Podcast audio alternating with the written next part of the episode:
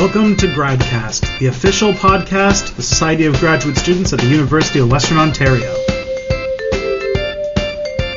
And I guess on a related note, there are a number of resources that we actually took, uh, a number of us took a chance to look at over the last week, um, and we're going to be talking about right now, which I think are a direct result of this of this shifting culture right now. So we already mentioned the Mitacs scholarship.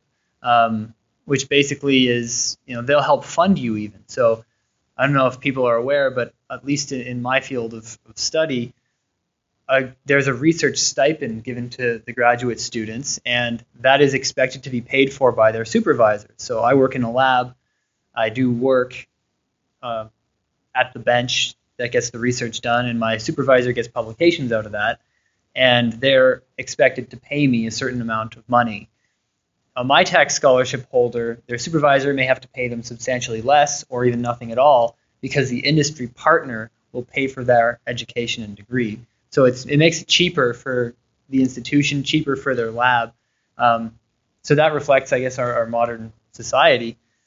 But there's a couple of other resources that are just online tools that that are designed to help graduate students figure out what they want to do and also figure out how to get to where they want to be. Um, and even to link them up with uh, different companies and things. So, first one uh, we can talk about real briefly is called the Versatile PhD. Did any of you guys take a look at that? I did. Uh, the Versatile PhD. So that was a really interesting website. I actually went and made an account, and it will ask you about your degree and where you went to school, and then it will try to match you up with jobs and sort of talk about the types of jobs you can get. So there are within the website there are spotlights where you can go and read about uh, someone's career who's had a similar degree as you or uh, you can look at resumes of people who have applied to jobs and, and gotten them and, and what they had and and, and uh, what skills were needed for that job. And even just looking through the lists of jobs, because I put in all my own information, all these things were popping up in various fields, depending on what category I clicked on. Like if I went into bio, the biotech um, sort of tab, I could look at all the biotech um, jobs that would be available. And you can kind of click through them and, and see what the names of them are. Then you could do a little bit more research on your own about what that job entails. And it just sort of made me think that there's a lot of opportunities out there for me um, once I'm done school, if, if that's the type of thing that I want to be doing. So I, I encourage other people to look at that.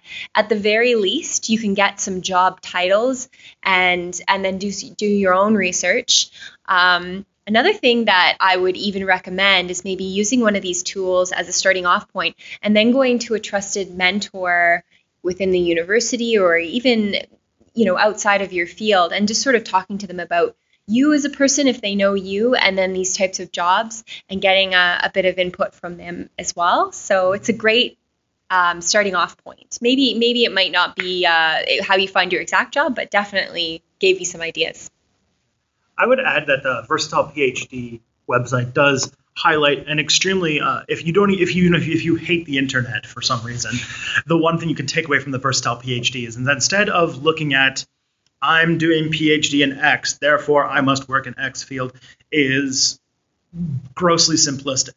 And you can really look at the stuff you're doing and realizing you are learning valuable skills. Like uh, my my experience with the versatile phd was less optimistic than Adrian's because I think I'm in a less I'm in the history and history has much less in the way of opportunities. But if you look at it in different ways, you can kind of like look at it uh, look at yourself as gathering skills rather than focusing on a very specific thing.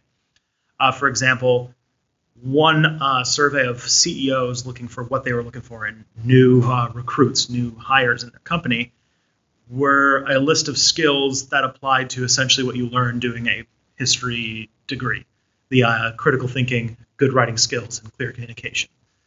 Those are like the those like the three things that uh, that history teaches you, and so you have to like, I guess like uh, step outside of your discipline, but see what skills you're taking away from that.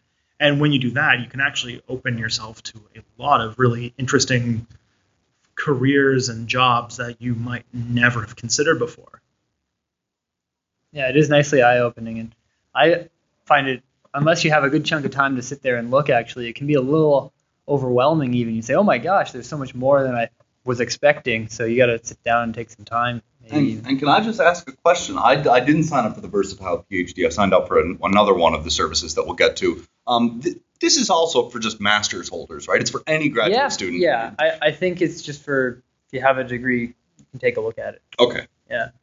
Um, so the next one, which you did look at, you told me was my grad skills. Yeah, um, I googled it as grad path. path. Yeah. yeah, it's like UWO my grad path, okay. and I made an account on that. Um, I kind of wish after hearing you guys talk about versatile PhD that I had chosen to pick to pick, Yo, my account in that one. Um, I'm not saying it looked bad, but I really wanted. I was really looking for something where I could input what I'd done in school and it would output the skills that I could list on a resume or jobs that would fit my education. Mm-hmm.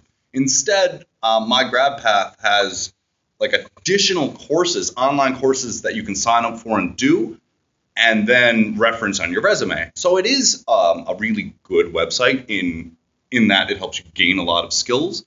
That just wasn't what I expected when I signed yeah. in.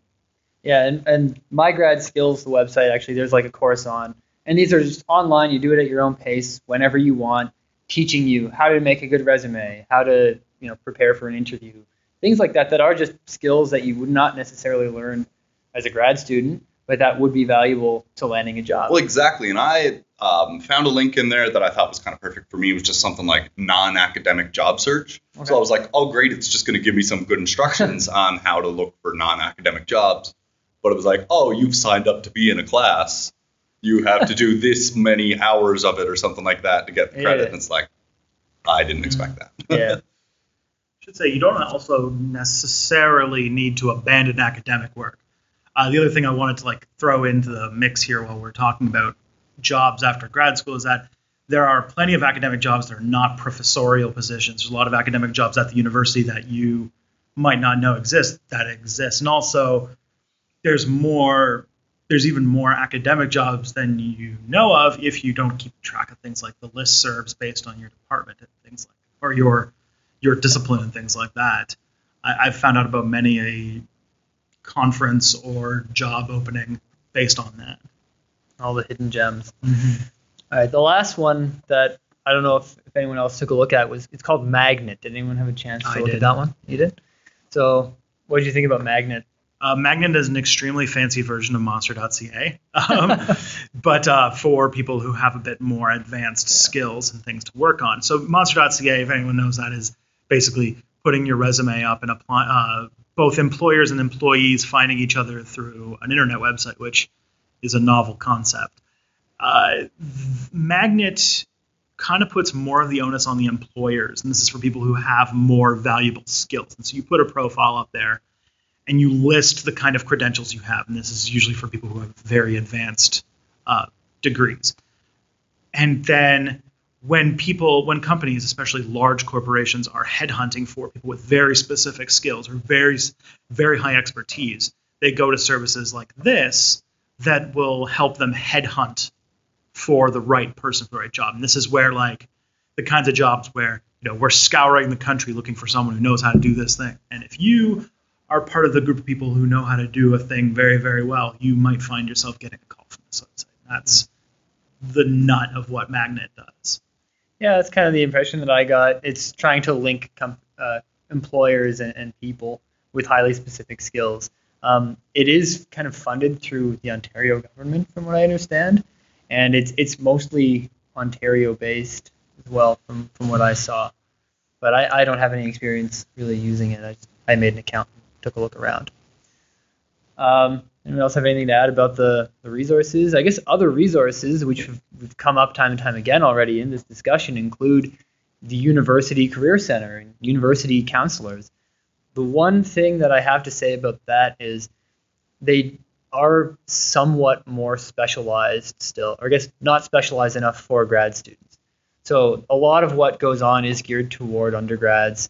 Um, it's more general, and what I think they need to do in the future is going to be get a couple of people on staff who are really, you know, good at knowing what specifically a graduate level degree is, might help you with that an undergrad wouldn't, um, and giving specific counseling to graduate students who tend to be a little bit older, a little bit more mature, um, and just I guess it's a specific niche that needs to be filled within the, the student centers here. Um, I guess beyond that, I just want to mention a few statistics, which I found a little bit uh, surprising even. But really, to wrap things up here, uh, this is just from Statistics Canada website uh, from 2013, uh, just an article that I, I read on there, and basically, employment rates among people who only had a high school education is about 56%. If you had a bachelor's degree, that goes up to 82%. Master's degree, 82.5, so it's not significant. It's not like hugely higher, but it's higher. And then PhD level is 83%. The difference became um, the match in the job they were doing with the degree they had. So if you had a master's or a PhD, people who have those levels of degree reported a closer match to the job they were doing and the degree they had. So if you you know do a bachelor's degree in evolutionary biology, you're less likely to be working in some kind of field that might have something to do with evolutionary biology than if you have a master's or PhD in a field such as that. And then the other thing that changed was the median, the earning potential. So the median earnings of a person with a college diploma um, was reported to be $41,600 a year. He had a bachelor's degree that went up to $53,000 a year, with a master's degree that went up to $70,000 a year. And a PhD, it was $82,000 a year. And that's not including people who are doing postdoctoral training because postdoctoral training tends to be paid a little bit less than that. So a little bit. Job, job. Well, a little bit less than 80 grand. About half of that. Um, so it, it, brings the average down a little bit. Um, but that's not to say that we should all feel entitled for having a graduate level degree and we think that we deserve that type of salary, but just the fact that the earning potential is a little bit higher um, if you have more education. And that's the trend across the board still. Um, does anyone have anything to add to, to those statistics? Any comments on that before we wrap things up? I'm always skeptical of employment statistics because of the thing that they like to fudge those numbers to keep them below 10% in order to mm. make governments look good. But I would say that I, I would, it would, it definitely answers kind of back to what I said at the beginning, which is that we as people who are pursuing advanced degrees are going into a very turbulent time when it comes to the economics of the war of the of Canada, North America, the West in general, and we are by you did not waste your time doing your PhD. You are in or doing your master's. You're in a privileged position, and you're going to get stu- you're going to get better odds of doing great things with your degree. And the effort and the drive that you've put and the self direction you put yourself through also puts you in a good position to become an entrepreneur. So, uh, new social network, do it or something. Awesome. Well, I guess for me, I'm, I'm doing a PhD. I love what I'm doing right now, and I I'm lucky right now. I feel to have the opportunity to kind of you know look around and see about other career paths uh, to see what I might be interested in and think about it.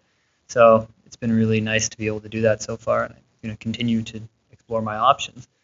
Anyway, that's it for today, guys. Uh, thanks for listening to GradCast official podcast of the Society of Graduate Students here at Western University. See you guys all next time. That's all for this week. If you want to send us some feedback, or if you want to come on the show yourself, email us at gradcastradio at gmail.com. Be sure to hook us up on social media. On Twitter, we're at Gradcast Radio, and look up Gradcast Radio also on Facebook. If you want to subscribe to the podcast, the podcast is located at gradcast.podbean.com and it's on iTunes. And while you're there, why don't you leave us a review? It really helps us out. We'll see you guys next week.